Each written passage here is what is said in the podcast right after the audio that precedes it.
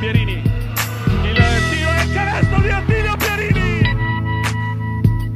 Il capitano che ha messo un canestro incredibile nel cuore dell'area.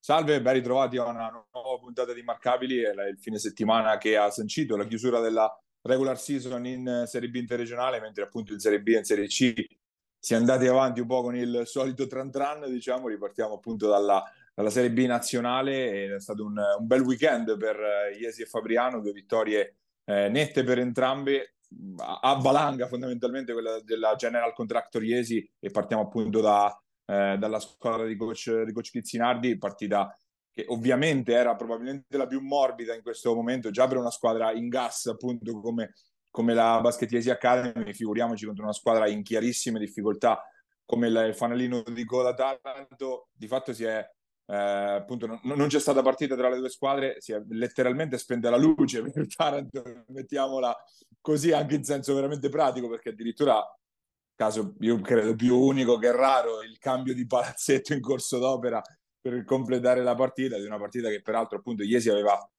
già in mano al momento del blackout che ha colpito, che ha colpito appunto il, il, Palamazzola ed è stata probabilmente l'unica nota interessante di questa giornata della, de, di Iesi che fondamentalmente ha fatto una scampagnata di salute in un fine settimana che ha fatto registrare la caduta della capolista Ruvo e quindi Iesi che accorcia comunque sulla destra della classifica. E c'è una nuova capolista in via dello sconto diretto 2-0, si chiama Pallacanestro Roseto, non facile ma da prevedere all'inizio soprattutto dopo la perdita di Poletti, che probabilmente è stata una addiction by subtraction a questo punto, nel senso che comunque sia ha permesso a, a Roseto di, eh, no, di, di, di, riquadrarsi un pochettino, di trovare anche forse un, un, obiettivo, un nemico comune, passami il termine, per andare poi a prendersi una vittoria importante in una partita di altissimo livello. Andatevela a recuperare se ve la siete persa, veramente a livello fisico e atletico straordinario per la B1. Ma tornando a Iesi, eh, c'è oggettivamente ben poco da dire, eh, se non le solite, le solite cose. Una, sì, tu le defini una scampagnata,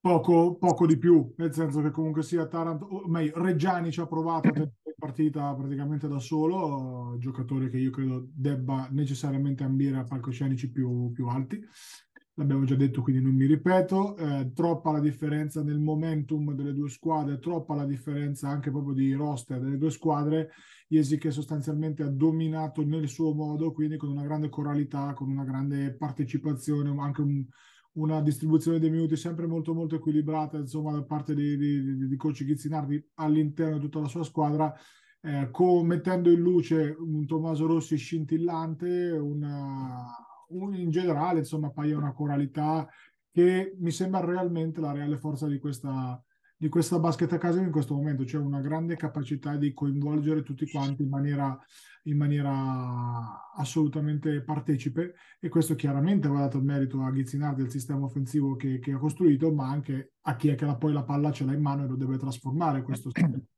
Merletto secondo me ancora ha un paio di marce da mettere e nonostante tutto sta giocando una, una stagione molto molto bella, quasi, quasi a livelli, mh, allora, come controllo probabilmente anche superiore a quella de, di Fabriano della, della promozione, come controllo che ha sul gioco, ok? Poi dopo sui numeri ci si può sempre mettere d'accordo. Eh, poco altro paio da aggiungere onestamente in una partita che ci ha raccontato questo.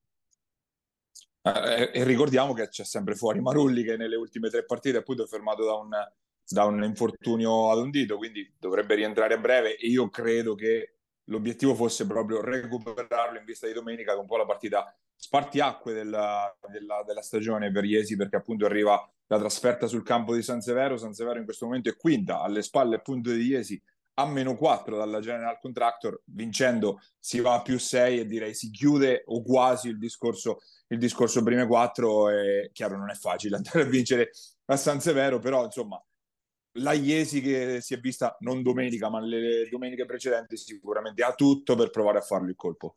Ormai Iesi credo sia due, un paio di mesi, forse anche di più, che gioca una pallacanestro uh, ottima ha trovato un ritmo, ha trovato... Forse, forse il derby ha fatto un po' da, da diciamo, da svolta, da click. Sì, sì.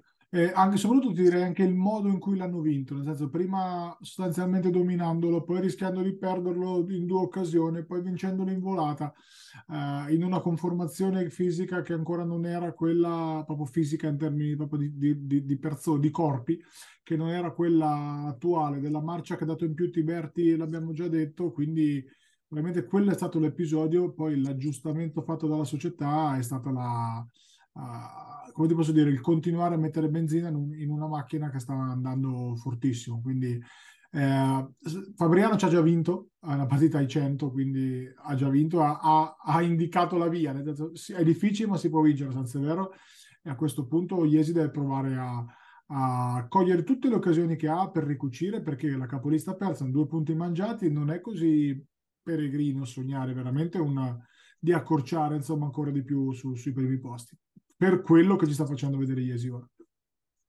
Dal derby in poi Iesi è 9, 9 vinte e una persa, perso soltanto in trasferta a Mestre, quindi questo segno di quanto appunto dal derby, poi se sia stata una casualità o no, quello magari lo sapranno loro al loro interno, insomma, però insomma che, che sia stato un momento di svolta della stagione è evidente appunto da, da, da come ne è venuto fuori Iesi e l'altro, l'altro elemento ovviamente è il derby è stata la prima partita di Tiberti, ovviamente in quel caso molto limitato, ma insomma è stato l'altro fattore sicuramente che ha eh, dato nuovo, nuovo slancio insomma alla General Contractor.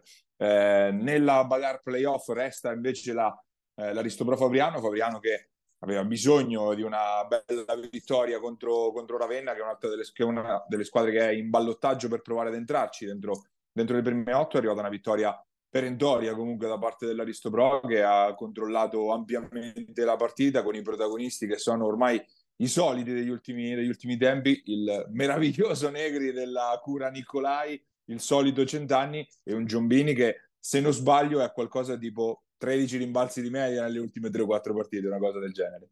Guarda, non so se Ferruccio ci ascolta, credo di sì, ma in, telecronaca ha, ha, un po' cavalcato quella che era la mia bandiera da, da settimane. Yannick deve giocare, perché se Yannick gioca, Yannick sposta e sta spostando. In questo momento parte Bedin dalla panchina per problemi fisici, non lo so, comunque sia qualche problema fisico dovrebbe averlo, ma comunque parte lui dalla panchina e Yannick in quintetto. Io avrei fatto ah, questa scelta o lui o Granic o Bedin, insomma l'ho detto ormai mesi fa, eh, già, già, in passato, perché secondo me Yannick è, cioè, è imprescindibile perché eh, un rimbalzista così io, eh, ripeto, tolto Romando, sono tre settimane che lo dico, non lo vedo.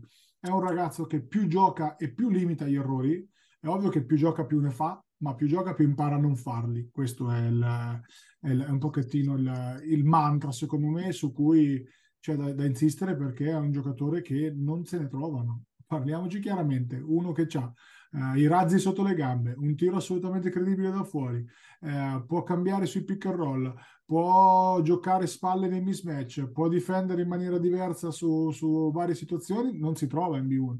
E è chiaro che bisogna all'inizio permettergli un pochettino di fare un po' le cavolate che si fanno da quando si ha poca esperienza, ma sta spostando. Per me è evidente che sia uno delle, dei fattori chiave. L'altro è Negri, come l'hai detto, come hai detto tu, insomma, che ha ritrovato fiducia al tiro, ha ritrovato fiducia in penetrazione, quindi onestamente sta facendo una stagione, ehm, sta rimettendo in piedi una stagione che era oggettivamente un pochettino al di sotto del par, e poi però ci vogliono le costanti, è la costante Centanni che mi pare imprescindibile per questa Janus eh, perché riesce anche a sopperire momenti in cui Stanic, eh, che rispetto all'anno scorso onestamente ha fatto un passo indietro dal punto di vista probabilmente dei vari acciacchettini che ci ha avuto, quindi della continuità di rendimento. Le punte di rendimento di Stanic sono esattamente uguali con l'anno scorso. Sulla continuità, chiaramente quella dell'anno scorso è stata disarmante per un giocatore di 39 anni. Quest'anno qualche piccola pausa se la concede, ma secondo me se la concede proprio perché ha visto che c'è un cent'anni scintillantissimo e un Negri che in questo momento dà assoluta sicurezza.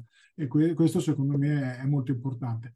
Fabriano che la vince con le sue armi contro una squadra che ti fa giocare di un male impressionante, veramente Ravenna con la squadraccia nel, nella migliore accezione del termine. Una squadra di talento zero, ma di eh, tantissimi giocatori di zero, insomma poco talento, dai, ok, pa- paragonata a, secondo me rispetto a Fabriano ci sono due categorie se parliamo di talento, però c'è una fisicità Ravenna importante, c'è tantissimi giocatori di uh, di, il classico Bedetti che può giocare due ruoli se non tre e, ed è un giocatore elite per la categoria, vedo secondo me.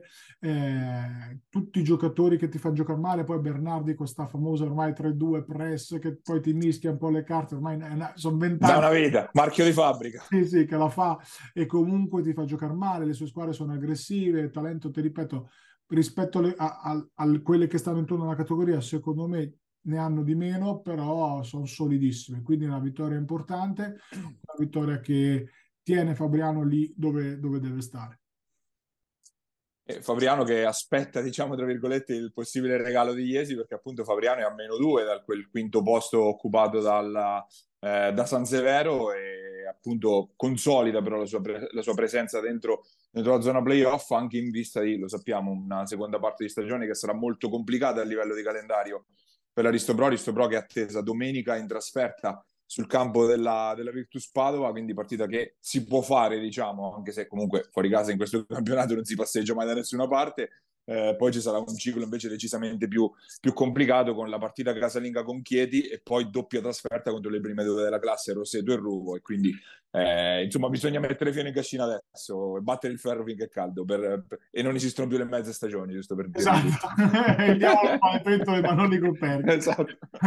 no, al, al, al, di là di questo, io credo che Fabriano debba provare adesso a fare più punti possibili, sono d'accordo con te, perché poi è anche vero che più si va in là, più magari mi sembra che le prime quattro possono essere sicuro, ma tra prima e quarta cambia molto, quindi ti voglio dire, nessuno ti regala niente, ecco, neanche verso, verso la fine, ah, dopo ne, torneremo sui famosi regali nella, nella B2 perché è stata una settimana abbastanza allucinante da tanti punti di vista, come era normale che fosse onestamente. Quindi eh, tornando a Fabriano, credo che sia difficile provare ad entrare nelle prime quattro in questo momento, però un posto tra il quinto e l'ottavo assolutamente alla portata alla ricerca dell'accoppiamento migliore, che poi è una cosa che si dice ma non si fa perché nessuno va a cercarsi l'avversario ai playoff, qualche matto ci ha provato in passato in varie vicissitudini, ma è sempre una roba che ti porta più robe contro che pro e quindi vediamo un pochettino cosa succede e sicuramente non riesci a farlo a due mesi dalla fine della regular season, quindi figuriamoci. Eh, invece scendendo in interregionale, come abbiamo detto, era la, la giornata che chiudeva la, la, prima fase della regular season, eh, mancavano i verdetti nella zona a cavallo tra il play-in silver e, e appunto i play-out. E, alla fine della fiera i risultati non sono stati così sorprendenti se andiamo a guardare queste, tra queste tre, le tre partite che erano coinvolte, ovvero Teramo che è andato a vincere sul campo di Ancona ed era assolutamente aspe- ce lo potevamo aspettare, insomma, così come il Pisaurum che eh, è uscita sconfitta dal derby contro il Loreto, ma proprio perché, come dicevamo, il Loreto difficile che dopo una sconfitta come quella partita con Matelica poi lasciasse giù un derby contro appunto una, la, la, la nostra cittadina col Pisaurum e alla fine i valori si sono, si sono visti. Eh, la, la, sorpresa per come è arrivata diciamo, è stata quella di Civitanova, nel senso che appunto Virtus che era finita a meno 15 in casa contro Roseto in quello che era un mezzo spareggio per, per appunto definire la situazione, rimonta e vittoria appunto per, per Civitanova che non serve per entrare nel play in silver ma che pesa però nel, nel conteggio degli scontri diretti poi quando, che, che si va che si va a computare nella, nella zona playout e che pesa tantissimo, soprattutto per Roseto Capri, perché Roseto con la squadra che si ritrova e con comunque gli investimenti che ha fatto per provare a fare un buon campionato, parte dalla coda della classifica. Oggi sarebbe retrocessa Roseto. Allora, partiamo sì da qua. Allora, stagione di grandi rimpianti, onestamente, in casa Civitanova per le occasioni buttate perché poteva finire eh, con una mh, mm, qualificazione silver che sarebbe stata assolutamente alla portata, però sono stati più bravi. Alla fine è mancata una vittoria sostanzialmente. È mancata una vittoria delle 50.000 che abbiamo buttato alle, alle ortiche per motivi vari, insomma anche un po' congiunturali, però onore al merito al Pisarum che secondo me ha fatto un pochettino l'impresa di questa prima parte di stagione centrando una, vitt- una salvezza che anche in chiave mercato adesso cambia qualcosina, si parla che Chiorri sia in uscita, si parla che ci siano giustamente eh, movimenti in uscita, Duranti è già andato. Sì, perché... sia, sia per Teramo che per Pisaurum, che sono le due squadre che appunto ottenuto la salvezza, qualcosina proveranno a risparmiare chiaramente. Giustamente, Paia, perché ripeto, se non si ha ambizione di salire, eh, non vedo perché bisogna continuare cioè, a, a, spendere quando si possono, anche, anche semplicemente accontentare,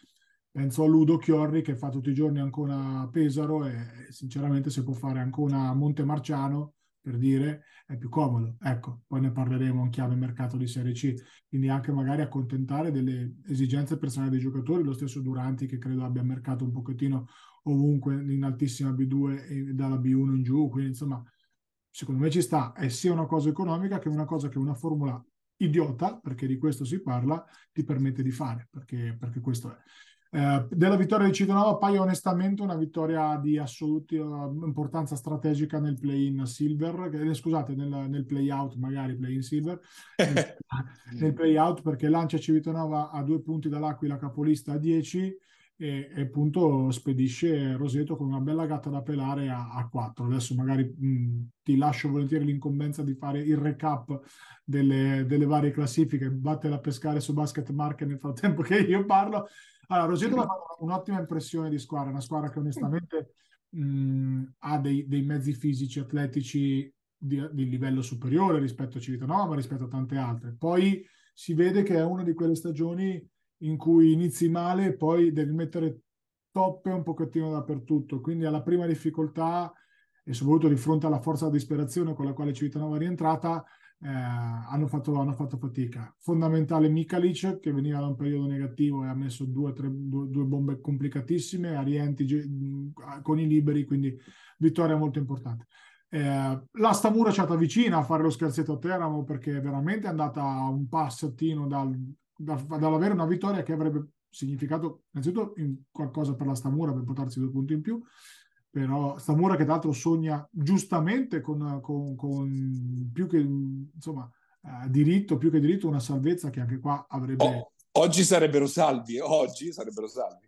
Avrebbe qualcosa di, di importante. Poi vedi eh, vinci 4 partite in un anno sei salvo ne vinci 9 rischi di retrocedere. Eh, la formula è veramente incredibile, non è, non è, piaciuta a nessuno, non ho sentito una persona della, di tutta la B2 italiana che abbia detto wow che figata sta formula, quindi magari l'anno prossimo ripensiamoci. Ecco, questo è, perché sì, adesso sì, per L'obiettivo, io mi ricordo, poi ricordo in serie di presentazione, era quello di dare una seconda fase che avesse un senso per tutti, anche sta genialata di dare l'opportunità al play-in silver di far salire le prime due e di far scendere quelle del play-in gold. Il risultato è esattamente l'opposto, c'è gente che è già in vacanza al 20 di aprile, di febbraio magari di aprile, e adesso sta due mesi a far giocare giustamente i giovani, giustamente i giocatori magari che anche un pochettino eh, costano un po' meno e quindi il risultato è assolutamente l'opposto. Complimentoni, insomma, ecco. Per le sfere più nobili, poi adesso che hai trovato un pochettino le classifiche, vai pure e divertiti. No, appunto, giustamente Gabri sottolineava il fatto che Teramo e Pisauro, avendo raggiunto la, la, la, la salvezza di fatto, eh, stanno ovviamente lasciando liberi i, i, giocatori che vorranno nel caso di lasciare eh, appunto già si è accasato Bruno Duranti a Salerno in, in B2, ma si parlano già di eh, uno, almeno uno tra Zanetti e Zalalis che potrebbe ulteriormente uscire. E in, in qualche modo comunque questi, queste uscite vanno, non mi piace il termine, ma passatemelo, a falsare il play in silver perché è chiaro che la squadra dell'altro girone che va a incontrare la Teramo Pisauro di adesso non è quella la squadra di qualche settimana fa. Quindi paradossalmente sarà favorita piuttosto magari alle, alle nostre squadre, all'Attila di turno o all'Amatori Pescara di turno che invece va eh, a fare l'opposto perché magari dall'altra parte ci sono squadre che invece sono interessate a, a provarci a giocarsi loro, le, le loro chance. Ricapitolando appunto tutta la situazione, era già tutto deciso nel, nel, nostro girone per quanto riguardava il play-in gold, mancava da definire la quarta squadra ad entrare nel, nel girone delle prime otto ed è la Sicoma Val di Ceppo e lì sicuramente c'è stato qualcosa di strano nell'ultima giornata perché che Valbiceppo potesse perdere sul campo della Supernova Fiumicino ci poteva stare chiaramente, era una delle corazzate del, del girone ed è una che, di quelle che partirà in vetta. Certo meno pronosticabile una Viterbo che va a perdere sul campo dell'ultima in classifica Isernia però insomma questo è come, dice, come diciamo malizia insomma che possiamo leggere noi nei risultati però chiaramente insomma Viterbo è andato a finire era padrona del suo destino, è andata a finire appunto al quinto posto e si andrà a giocare le sue carte nel play-in silver per guardare alle classifiche. Nel play-in gold si ripartirà con Bramante, Pesaro, Virtus Roma e Fiumicino appunto a 10 punti e sono quelle quindi che scattano già davanti. Senigallia e Madelica dietro con 6, Palestrina entra con 8 punti, Loreto Pesaro dovrà rincorrere perché ha quota 2 punti e Valdiceppo appunto a 0. Ricordiamo, 6 di queste su 8 vanno ai playoff, quindi le ultime due sono quelle che resterebbero tra, la, tra parentesi fregate da questa, da questa formula. Per quanto riguarda il play-in silver, si riparte invece con Porto dei Canati, Amatori Pescara, Carver Roma e appunto Viterbo a 8 punti, Ferentino a quota 6, Teramo e Pisaurum che ripartono da 4 e Cagliari, tra l'altro si beccano anche la trasfertina, Pisaurum e Teramo oltre che Porto dei Canati che ripartono da, dai due punti. E di queste, di queste 8, le prime due entrano ai playoff con il seed diciamo numero 7 e numero 8 poi nel, nel, nel tabellone. Per quanto riguarda i playout, l'abbiamo un po', l'ha un po' anticipato da Gabri, la situazione, l'Aquila parte al primo posto con 10 punti, Civitanova insegue con 8, poi c'è un terzetto a 6 punti, eh, sarebbero Ancona, Pescara e Mondragone appunto a quota 6, mentre Roseto, Grottaferrata e Isernia chiudono tutte a 4 punti e in questo caso la formula però è diversa, nel senso che le ultime due sono retrocesse direttamente, mentre la terzultima va a spareggiare contro la terzultima della Conference Sud, quindi avrà un ulteriore, un ulteriore step, diciamo e mh, questo fine settimana il, il, campionato si ferma. C'è anche qual- la possibilità di, anzi, qualche squadra sicuramente tra, starà guardando anche sul mercato, perché non è un mistero che Materica si stia guardando intorno, perché c'è la situazione Sulina in, in stand-by, è stato eh, avvicinato da, dall'NPC Rieti e appunto in quel caso ovviamente ci sarebbe una sostituzione eh, da fare. Abbiamo parlato delle situazioni di Teramo e Pisauro, insomma squadre, chi può e chi vuole, insomma, si guarda, si guarda anche intorno, appunto perché questo fine settimana il campionato è fermo e quindi eh, si può anche sfruttare, diciamo, la, eh, la sosta per provare ad inserire o ad inserire o a cambiare comunque qualcosa. Eh, noi chiudiamo la lunga parentesi dedicata alla Serie B interregionale, poi entreremo nel merito degli scontri diretti la prossima settimana magari faremo anche due chiacchiere col nostro inviato sul posto per iniziare a introdurle appunto le, queste sfide che saranno tutte incrociate, ricordiamo, tra le squadre del nostro girone e quelle del girone laziale. Iniziamo ad affacciarci invece sulla Serie C perché parliamo con uno dei protagonisti della cavalcata della capolista Svezia Recanati, ovvero Matteo Clementoni. Andiamo ad ascoltarlo.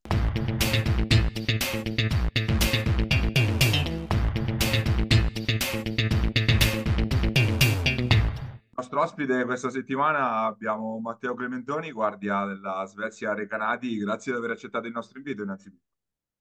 Grazie a voi per l'invito. E appunto ripartiamo da, da, da, appunto dallo scorso fine settimana, l'ennesimo test passato per voi, ormai una, una cavalcata trionfale fino ad ora, appunto consolidata anche con la bella vittoria sul campo della seconda della classe. Me- meglio di così si muore, direi, no Matteo? Assolutamente, quella di domenica è stata una vittoria combattuta, noi avevamo fuori Curini e Pozzetti che rientrava da un piccolo infortunio, quindi non eravamo al massimo della forma. È stata una partita bella, lo parlo dal campo, ma sono sicuro che chiunque fosse stato sugli spalti conferma eh, questa mia teoria. Una partita da playoff, come ho visto scrivere anche in più articoli, una bella cornice di pubblico e veramente un clima sportivo e bello da, da vivere. Eh, appunto, come dicevamo, una stagione in cui se non sbaglio siete 23 su 24, comunque vantaggio già più che consolidato sulle inseguitrici. Che foste forti all'inizio della stagione lo sapevamo, l'avevamo capito un po' tutti. Avevate la percezione di poter essere così tanto dominanti in questo campionato?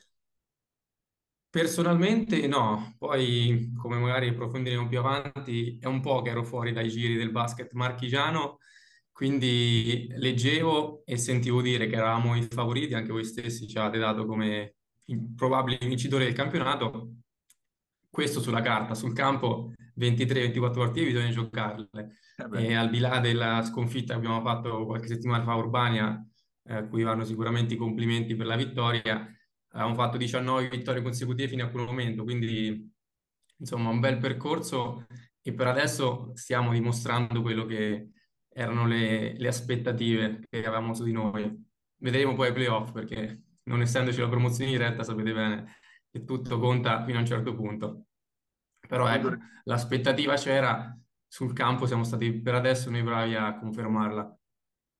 Riavvolgo un po' il nastro, ovviamente, come hai detto giustamente, tornavi quest'estate a, a, nelle Marche a Recanati dopo, dopo, parecchio tempo. Ci parli un po' di come è maturata appunto la scelta del ritornare a casa? Mm-hmm.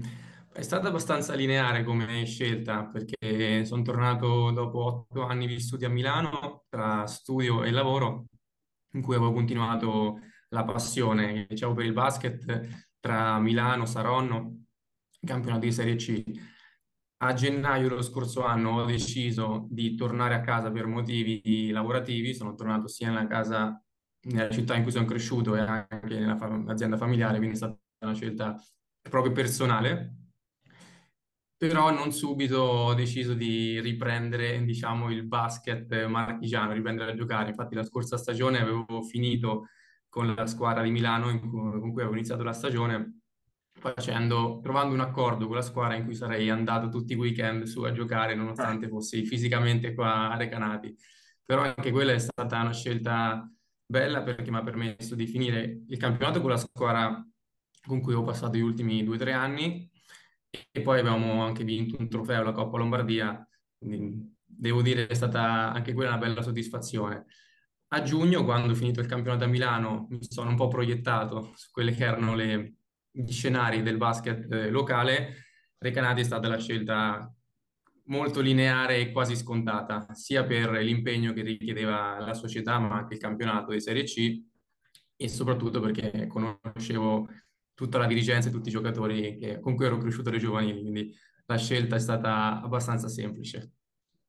E appunto, come dicevi, di fatto il grosso della tua carriera da senior si è dipanata nella Serie C lombarda tra Milano e Saronno, quindi quella la conosci sicuramente molto bene. La, la nostra un po' meno, anche se avevi avuto un'esperienza da, da ragazzino. Avevo fatto, sì, ancora ero under, quindi mm. avevo ricordi lontani, ormai di dieci anni fa, però il grande, mm, la maggior parte degli ultimi anni sono stati trascorsi da me in Lombardia, quindi conosco abbastanza bene l'ex C-Gold, perché poi ormai la C-Gold neanche... Che differenza hai trovato tra, tra, la nostra e quella, insomma, diciamo, di campionato paragonandoli? Ho a dire che ehm, no, non solo a livello, livello tecnico, medio, magari, magari anche livello, organizzativo a tutto tondo. Ecco. Mm-hmm. Se faccio riferimento a Recanati, ho trovato una società organizzata, quindi a livello di organizzazione che avevo a Milano, le scuole in cui ho giocato, l'ho ritrovato sicuramente a Recanati. A livello tecnico mi espongo dicendo che, comunque non credo che sia solo una mia teoria, fino all'anno scorso il campionato lombardo come livello medio era un po' più alto rispetto al campionato che sto facendo quest'anno. Non so se è conseguenza dell'unificazione dei campionati. Io ti dico, fino all'anno scorso giocavo in C-Gold, quest'anno c'è stata tutta la riforma dei campionati, unendo C-Gold e C-Silver, è probabile che certo inevitabilmente il livello si sia eh, equilibrato. Si mescola. Quindi a livello tecnico si mescola, sì. Eh, ad oggi il livello che ho vissuto gli ultimi due o tre anni Milano in C-Gold è leggermente più alto. Detto questo, no, anche no. nello stesso girone nostro ci sono squadre molto attrezzate, oltre che la nostra. Quindi meglio così. Ma uh, allora io ti faccio una domanda molto semplice. Una squadra che ha fatto 23 su 24, qual è la cosa che fa molto bene, immagino tutte, e quella che fa leggermente meno bene? È difficile, lo so, però siete qualcosa, dai, da lavorare c'è sempre. Assolutamente. La cosa che facciamo meglio, e questo faccio riferimento a una delle prime cose che ci ha detto Luca Di Chiara, allenatore, i primi giorni di allenamento a agosto, è divertirsi. Noi dal primo giorno che siamo entrati in palestra ci divertiamo ed è quello lo spirito con cui giochiamo. Siamo, sapete meglio me, un mix tra giocatori esperti, under, uno staff tecnico che ha fatto altre categorie, però eh, dietro tutto c'è il divertimento. I risultati sul campo poi li stiamo ottenendo. Sicuramente c'è un forte entusiasmo non solo dentro il campo, ma lo vediamo anche nella dirigenza e nei, negli spalti quando giochiamo. La difficoltà inevitabilmente è quella di pensare a partita dopo partita, perché partire con 23 eh, vittorie su 24 e con le aspettative che tutti avevano su di noi si rischia un po' di non rispettarle. Invece dobbiamo essere bravi a appunto pensare a weekend dopo weekend arrivare ai playoff pronti, perché poi sono lì i momenti che contano. C'è qualcosa che vi ha messo in difficoltà al netto delle, delle condizioni fisiche? Perché io credo che sia una squadra che può perdere solo se non sta al 100%. Però c'è qualcosa senza aiutare gli allenatori avversari mm-hmm. che hai notato vi ha messo in difficoltà questo, queste partite? E la difficoltà sta nel fatto che dall'altra parte incontriamo sempre squadre ben attrezzate anche a livello di allenatori, perché Luca è una persona che prepara molto bene le partite, vuole vincere, sa come vincere, ma anche dall'altra parte spesso ci capita di affrontare difese strane che non avevamo mai incontrato, anche sui singoli giocatori, quindi situazioni in cui non siamo proprio pronti. Dopo le, come tu, le condizioni fisiche contano. Ad oggi qualche nostra assenza ci ha condizionato relativamente. Marzullo è tornato dopo un paio di mesi di stop, Gurini ci aveva qualche settimana.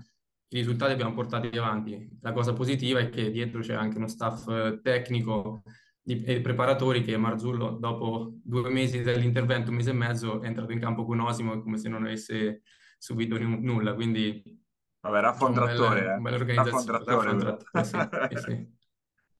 sì, sì, ce la giochiamo. Infatti sono Senti. contento perché oltre ad essere un ragazzo in gamba è anche molto competitivo e ha le, le caratteristiche per far bene. Hai parlato di entusiasmo, hai parlato di, di, di società pronta ovviamente al salto di categoria. Uh, da Recanatese senti una, come posso dire, una responsabilità in più e soprattutto uh, questo nuovo corso di Recanati dopo i fasti ovviamente della Serie A, uh, se pensi che possa avere una stabilità nel tempo. L'idea, come mi è stata presentata quando sono tornato a Recanati, è stata quella. Chiaro che ambire già a tornare a fare un progetto a lungo termine e tornare in Serie A la vedo un po' più dura, però le basi su un progetto che parte dai giovani di Recanati, tra senior come me, Gurini, Lolandriani, che pure a Recanati le ultime stagioni l'ha fatte lì, sono delle belle basi di partenza. Chiaro che partire con l'intenzione di vincere il campionato per poi non mantenere la categoria come mi è capitato di vedere sia in Lombardia negli ultimi anni, ma credo anche l'anno scorso ci sono stati casi di squadre che hanno vinto e poi hanno ceduto il titolo, forse dà una, un messaggio non bellissimo ai giocatori. Nel nostro caso l'idea iniziale è stata quella e spero che la società la confermi anche qualunque sia l'esito del campionato. Senti, l'ultima domanda veramente banale. Quanto è facile giocare con giocatori di, di, di categoria superiore come Andreani, Pozzetti e compagnia cantante? È facile, ma allo stesso tempo la difficoltà sta nel stare dietro ai loro ritmi perché vedono un altro tipo di gioco, sono abituati a una velocità delle scelte e la difficoltà è soddisfare quelle che sono le loro aspettative, però questo rende tutto più semplice anche per un ragazzino, eh, per un under che ne abbiamo diversi in squadra sono ragazzi, ragazzi, mai senior esigenti, quindi al primo errore non, non aspettano a segnalartelo, però ecco, è sicuramente un punto di, di forza e una spinta in più che dà agli altri ragazzi. Ecco, l'ultima partita, ad esempio, Lollo, Lollo Andreani l'ha decisa quando di solito è, anzi, anche l'ultima partita è stata a servizio della squadra, quando stato, c'è stato bisogno di, di lui si è fatto avanti. Pensavo, allora lo si è messo in prova. È un classico. Eh, eh. Vai, lo, lo Spanulis delle Marche, quindi lo sappiamo bene quello che può fare in queste, in queste circostanze. Comunque, tornando a Matteo, come abbiamo detto, eh, la carriera comunque che è iniziata a Recanati con il settore giovanile appunto di casa, all'esordio in, in Serie A, poi si è emigrato appunto in Lombardia per, prima per lo studio e poi per lavoro, tante squadre in Serie C Gold eh, in, appunto in Lombardia, dimostrando appunto anche di essere un giocatore importante, poi in quella categoria è sempre stato tra i migliori realizzatori. Volevo soffermarmi su una delle due esperienze, quella con la, con la squadra della Bocconi, che poi ti ho visto anche a fianco un giocatore ex Eurolega come Mustafa Abi, quindi insomma anche sì, particolare è un progetto che, se non ho capito male, è simile a quello della Luis. No, me ne parli un po' perché è particolare, no, quella, quella cosa. Certo. Io in realtà quando sono entrato in Bocconi, adesso ve lo racconto, era un progetto ancora primordiale, non c'era la struttura dietro anche di, della palestra a supporto. Uno pensa alla Bocconi come, come, come, università insomma di altissimo livello, non l'associa immediatamente sì, allo sport. Ecco, Assolutamente. Io ero, io ero entrato alla Bocconi tramite l'allenatore che mi aveva contattato per giocare con loro quando io non ero uno studente della Bocconi. Infatti ancora oggi c'è una politica molto bella in cui la maggior parte dei giocatori fanno parte della squadra della Bocconi che, come hai detto, fa parte di un campionato regionale, quindi non è uno WISP o altri tipi di competizioni, accettano principalmente gioca- eh, studenti della Bocconi, quindi è quello che rende anche molto bello il clima della pallacanestro in, quel contesto. Quindi ero stato chiamato allenatore della Bocconi, nonostante non facessi parte della Bocconi, ho studiato in un'altra università, la Cattolica, ma anno dopo anno hanno cercato di migliorare e avere delle, degli obiettivi sempre più lungimiranti. Considerate che già l'anno scorso c'erano giocatori che avevano preso delle borse di studio, un po' come già sta facendo la Luis da, da parecchi anni, per incentivare sia a continuare i giocatori a studiare, ma soprattutto portare avanti la passione. Poi in alcuni casi la borsa di studio quasi che era un, uno stipendio annuale di qualsiasi altra squadra professionistica, quindi veramente un bel progetto. Da un paio d'anni c'è stata anche la, l'inaugurazione di tutto il polo universitario dei master in cui hanno una struttura veramente che ricorda i college americani, quindi con un palazzo a quattro piani in cui almeno uno c'è la piscina olimpionica, la Virgin palestra al piano zero, eh, il campo da basket al secondo piano con la pista atletica sopra, quindi veramente una struttura che attira molti studenti, ma soprattutto giocatori che vogliono continuare quel tipo di esperienze. Comunque quest'anno anche la squadra della Bocconi, con cui io sono rimasto molto legato, dicevi prima Mustafa Albi, ex giocatore Eurolega, adesso il responsabile di tutta la struttura sportiva è Engin Azzur, quindi un altro che... lui di Eurolega, insomma, una masticata. Esatto, quindi anche con loro sono rimasti in buonissimi rapporti e hanno un bellissimo progetto che stanno portando avanti di, di pallacanestro. Se non sbaglio c'era anche Andrea Benevelli che gioca alla Bocconi. Quest'anno, quest'anno, è, sì, quest'anno è arrivato Andrea Benevelli, fino a due anni fa ha giocato con la Socialosa, sempre una squadra di Milano, quest'anno è, è andato in Bocconi. Insomma, qualche rappresentante marchigiano lo piazziamo sempre, insomma, da quelle parti. Parte, Assolutamente, parte, sì, sì. Chiudo con una... Mi è capitato, mi è capitato no, in questi anni di incontrare parecchi giocatori, ehm, di, di, giocatori nelle categorie in cui giocavo, delle marche, quindi anche è stato Battisti uno di questi. Ci siamo conosciuti molto bene negli ultimi due anni, lui ha fatto, vinto il campionato l'anno scorso con la Socialosa, anche lui è stato un guerriero nel portare avanti l'impegno preso con la società l'anno scorso da gennaio, quindi ragazzo molto in gamba e che rappresenta, come tu, la, il basket marchigiano anche fuori regione. Infatti ce l'aveva raccontato qualche settimana fa, appunto, la, una, un'esperienza che è simile un po' alla, alla tua, diciamo. Chiudo con, sì. una, con una battuta. Ovviamente il cognome Clementoni è importante molto fuori dal basket eh, per, per, tutti quanti, ovviamente a livello nazionale e oltre. C'è una possibilità che con te nel basket Clementoni entri nel basket magari? Per adesso la possibilità è che Matteo Clementoni è entrato nel basket, poi vediamo se è un progetto che, che, possiamo portare avanti. Diciamo che l'azienda, perché parla poi di azienda familiare, ha sempre portato avanti una politica di star vicino allo sport locale, più vicina ai ragazzini, quindi al mini basket e al settore giovanile, che era un po' il segmento che è più vicino all'azienda. Però chissà più avanti se ci sia la possibilità che portiamo anche in alto i, la, la rappresentanza marchigiana nel basket. Io ti ringrazio Matteo e in bocca al lupo, a parte ti serve limitatamente per come state andando, però insomma in bocca al lupo da qua alla fine della stagione. Dai. Fa sempre piacere. Grazie, Grazie a voi per l'invito e a presto. Grazie ancora. Ciao Matteo. Ciao. Ciao. Grazie mille, eh. a presto.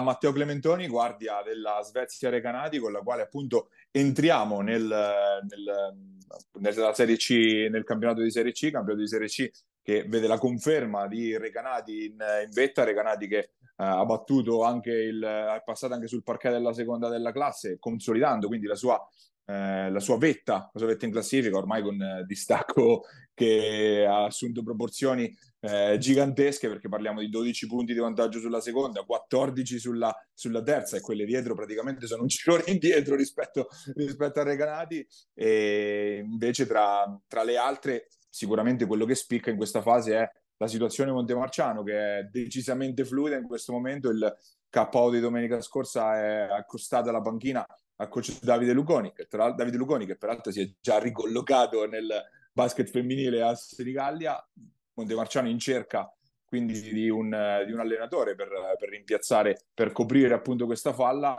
e insomma situazione complicata anche soprattutto nella cabina di regia proprio del roster della G-Contract perché appunto Federico Savelli nella sconfitta contro Urbania con coda polemica che vi lasciamo ai, ai comunicati incrociati di Basket Marche però Federico Savelli ne è uscito eh, malconcio con un infortunio al coccige, se non, se non ricordo male, e lo stop potrebbe essere abbastanza lungo considerando che anche Araujo sta comunque fronteggiando diversi problemi fisici, l'abbiamo visto veramente pochissimo in campo quest'anno, eh, lì c'è un bel cardere si è formato adesso, no Gabri?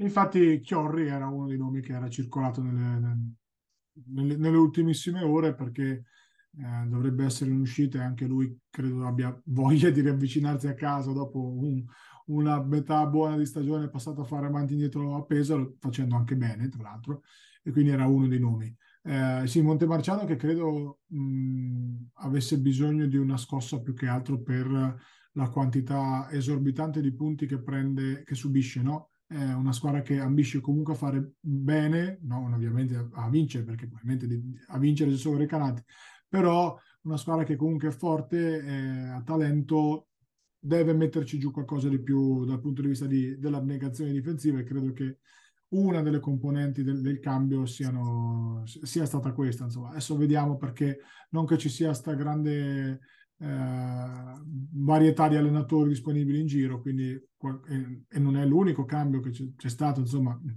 quindi C quest'anno veramente un, una porta girevole dietro l'altra di, di, allenatori, parleremo anche magari della Taurus eh, e poi abbiamo parlato di, di, Tolentino settimana scorsa, quindi insomma uh, un bel andirivieni. Eh, Montemarciano che tutto sommato però, poi onestamente lì terza, serena, non, sta facendo assolutamente il suo, comprensibile che abbia voluto cambiare, però tutto sommato l'obiettivo è lì alla portata direi. Sì, che a un certo punto, anzi nella prima metà della stagione era sembrata potesse essere un'alternativa credibile a Recanati, invece forse proprio dallo scontro diretto è un po' iniziato a sfaldarsi la, la situazione appunto ora scivolata al terzo posto, ma comunque con discreto margine sulle inseguitrici, anche perché poi il resto delle squadre che invece veleggiano in zona playoff si tolgono un po' tutte i punti l'una con l'altra. Ieri sera nel posticipo eh, San Marino è andato a prendersi due punti sul campo della Taurus e quindi ha riagganciato al quarto posto la Bartoli Mechanics, dietro però veramente un po' a turno si fermano tutte, chi inserisce qualche, eh, fa qualche filotto, ma insomma due o tre partite, poi è un, si è veramente amalgamata la situazione con il fatto che poi Gualdo, lo dicevamo, eh, va un po', un po', a strappi, domenica, sabato ha portato una bella vittoria in casa contro la lanciatissima Assisi, ma comunque Montegranaro e Perugia tengono botte e fanno un po' da cerniera lì in mezzo, quindi eh, la situazione è molto fluida, dicevamo però di Iesi appunto eh, fanalino di coda che ha cambiato in panchina perché eh, se n'è andato Ciccio Rossetti e è stato promosso a capoallenatore Federico Latini, la prima esperienza per lui tra l'altro in, in Serie C, sembra che dov- interverrà anche sul mercato Iesi come ha già fatto peraltro Tolentino, che, cui invece è arrivata la, la prima vittoria del nuovo corso, del corso di Valentino Calabrese, che è andato a vincere, peraltro partita pesante perché uno scontro diretto vero contro una Falconara che invece non trova il bandolo della matassa. Falconara che è alla ricerca disperata di un lungo per eh, dare un po' di sostanza sotto, sotto canestro, i nomi ne sono venuti fuori disparati nei, nei giorni scorsi. E appunto, però, insomma, Tolentino piazza una bella vittoria, torna a meno due da Falconara. Ricordiamo che Tolentino è penultima, Falconara terzultima e sono tre sono diventate tre le retrocessioni dopo la, il cambio di formula delle scorse settimane, quindi riapre un po' quel gioco lì, ma soprattutto forse scaraventa via Iesi su, sul fondo della classifica. Eh, situazione per Iesi complicata, complicata perché meno 4 inizia a essere un margine. Ricordia- ricordiamo che l'ultima retrocede diretta. Ecco. Esatto, quindi il primo obiettivo per tutti è evitarlo quell'ultimo posto. E adesso il campionato è ancora lungo, non so se ci sono gli scontri diretti, onestamente poi non ho, non ho controllato, però eh, insomma, eh, su- andate su Basket Market e controllate tranquillamente. E per quello che riguarda sopra è ancora tutto abbastanza abbastanza fluido, come, co- come dici tu, sia nella lotta playoff, dove ogni tanto ci sono questi esploiti, tipo Mettauro che vince di, di 40, eh, Urbania che va a vincere Montemarciano, che quindi si, sal- cioè, si ritira fuori dalle secche in maniera abbastanza convincente, quindi veramente una, una Serie C onestamente è anche molto molto difficile, no? Paia da, da- da prevedere, tolto chi è che la vincerà, onestamente. E anche le Umbre comunque sia stanno, stanno tutto sommato lì eh, a lottare per quell'ottava piazza che sarà ambitissima e con tante pretendenti dalla Sutor, Perugia, Gualdo, insomma squadre che sono tutte squadre solide che, che hanno giustamente ambizioni di, di- di- di categoria.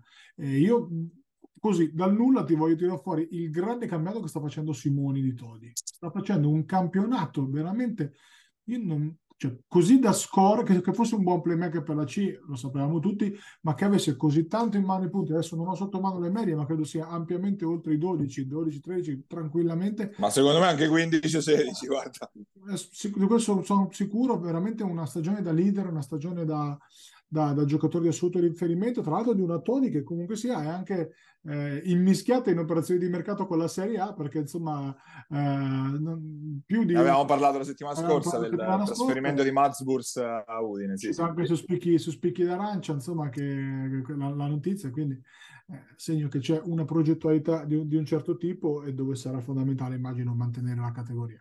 Grossi acuti, paia onestamente individuali dopo i 40 e passa della settimana scorsa non, non ne abbiamo visti, però una, una Serie C che ha ancora veramente una marea di cose da dire.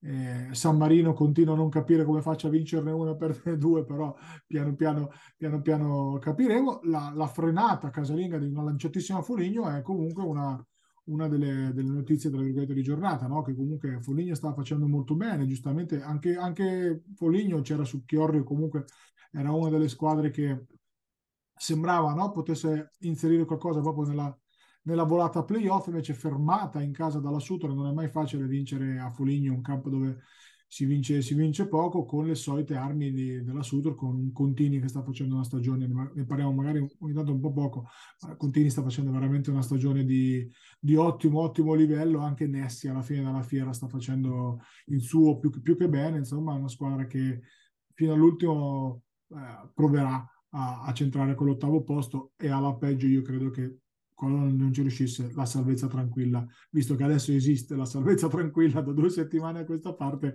eh, non gliela toglie nessuno. Esiste nel senso che comunque diventano due i turni play-out, se arrivi al, al bordo, diciamo, al nono decimo posto, sei sicuramente hai doppia chance almeno di salvarti, quindi sicuramente quello più, è più comodo, diciamo, e appunto eh, guardando invece al, al prossimo weekend, tra le partite che spiccano, sicuramente quella tra San Marino e Montemarciano, appunto perché è San Marino che continua ad andare a un po' ad alti e bassi, e Montemarciano che appunto vedremo con chi soprattutto si eh, si presenterà in panchina per, per, questa sfida che comunque può fare un po' da cerniera, come dicevamo, Montemarciano è terza con 32 punti, San Marino è eh, al quarto posto con 28, quindi può andare a richiudere anche quel gap, San Marino può essere quindi una sfida, una sfida importante in, in, in quell'ottica lì e appunto vediamo anche se ci saranno movimenti di mercato perché io credo che questa finestra qua con la Serie B interregionale ferma possa un po' creare un rimescolamento generale che è quello che un po' si sta vedendo. Si sta vedendo in Serie B nazionale credo che a cascata possa poi andare a, La trade deadline proprio veramente a stile NBA dove l'ultimo Ah, anche perché la, la settimana prossima chiude il mercato dal Mm. 28 è E già se non altro abbiamo evitato la, la porcheria di mantenere il mercato aperto fino al 37 luglio, quindi eh, que- questo poco non è, insomma, via. E appunto siamo in coda anche questa puntata di Immarcabili, se ci state guardando siamo eh, su FMTV al canale 75 del digita- digitale terrestre oppure su YouTube sul nostro canale Immarcabili TV dove trovate anche tutto l'archivio delle puntate precedenti. La versione podcast è su Spotify o su Apple Podcast. Un ringraziamento a Basket Market e a Giuseppe Contigiani che ci ospita sulle sue piattaforme. L'appuntamento al solito anche la prossima settimana, sempre quasi immarcabili. Pierini, il tiro e canestro di Attilio Pierini, il capitano che ha messo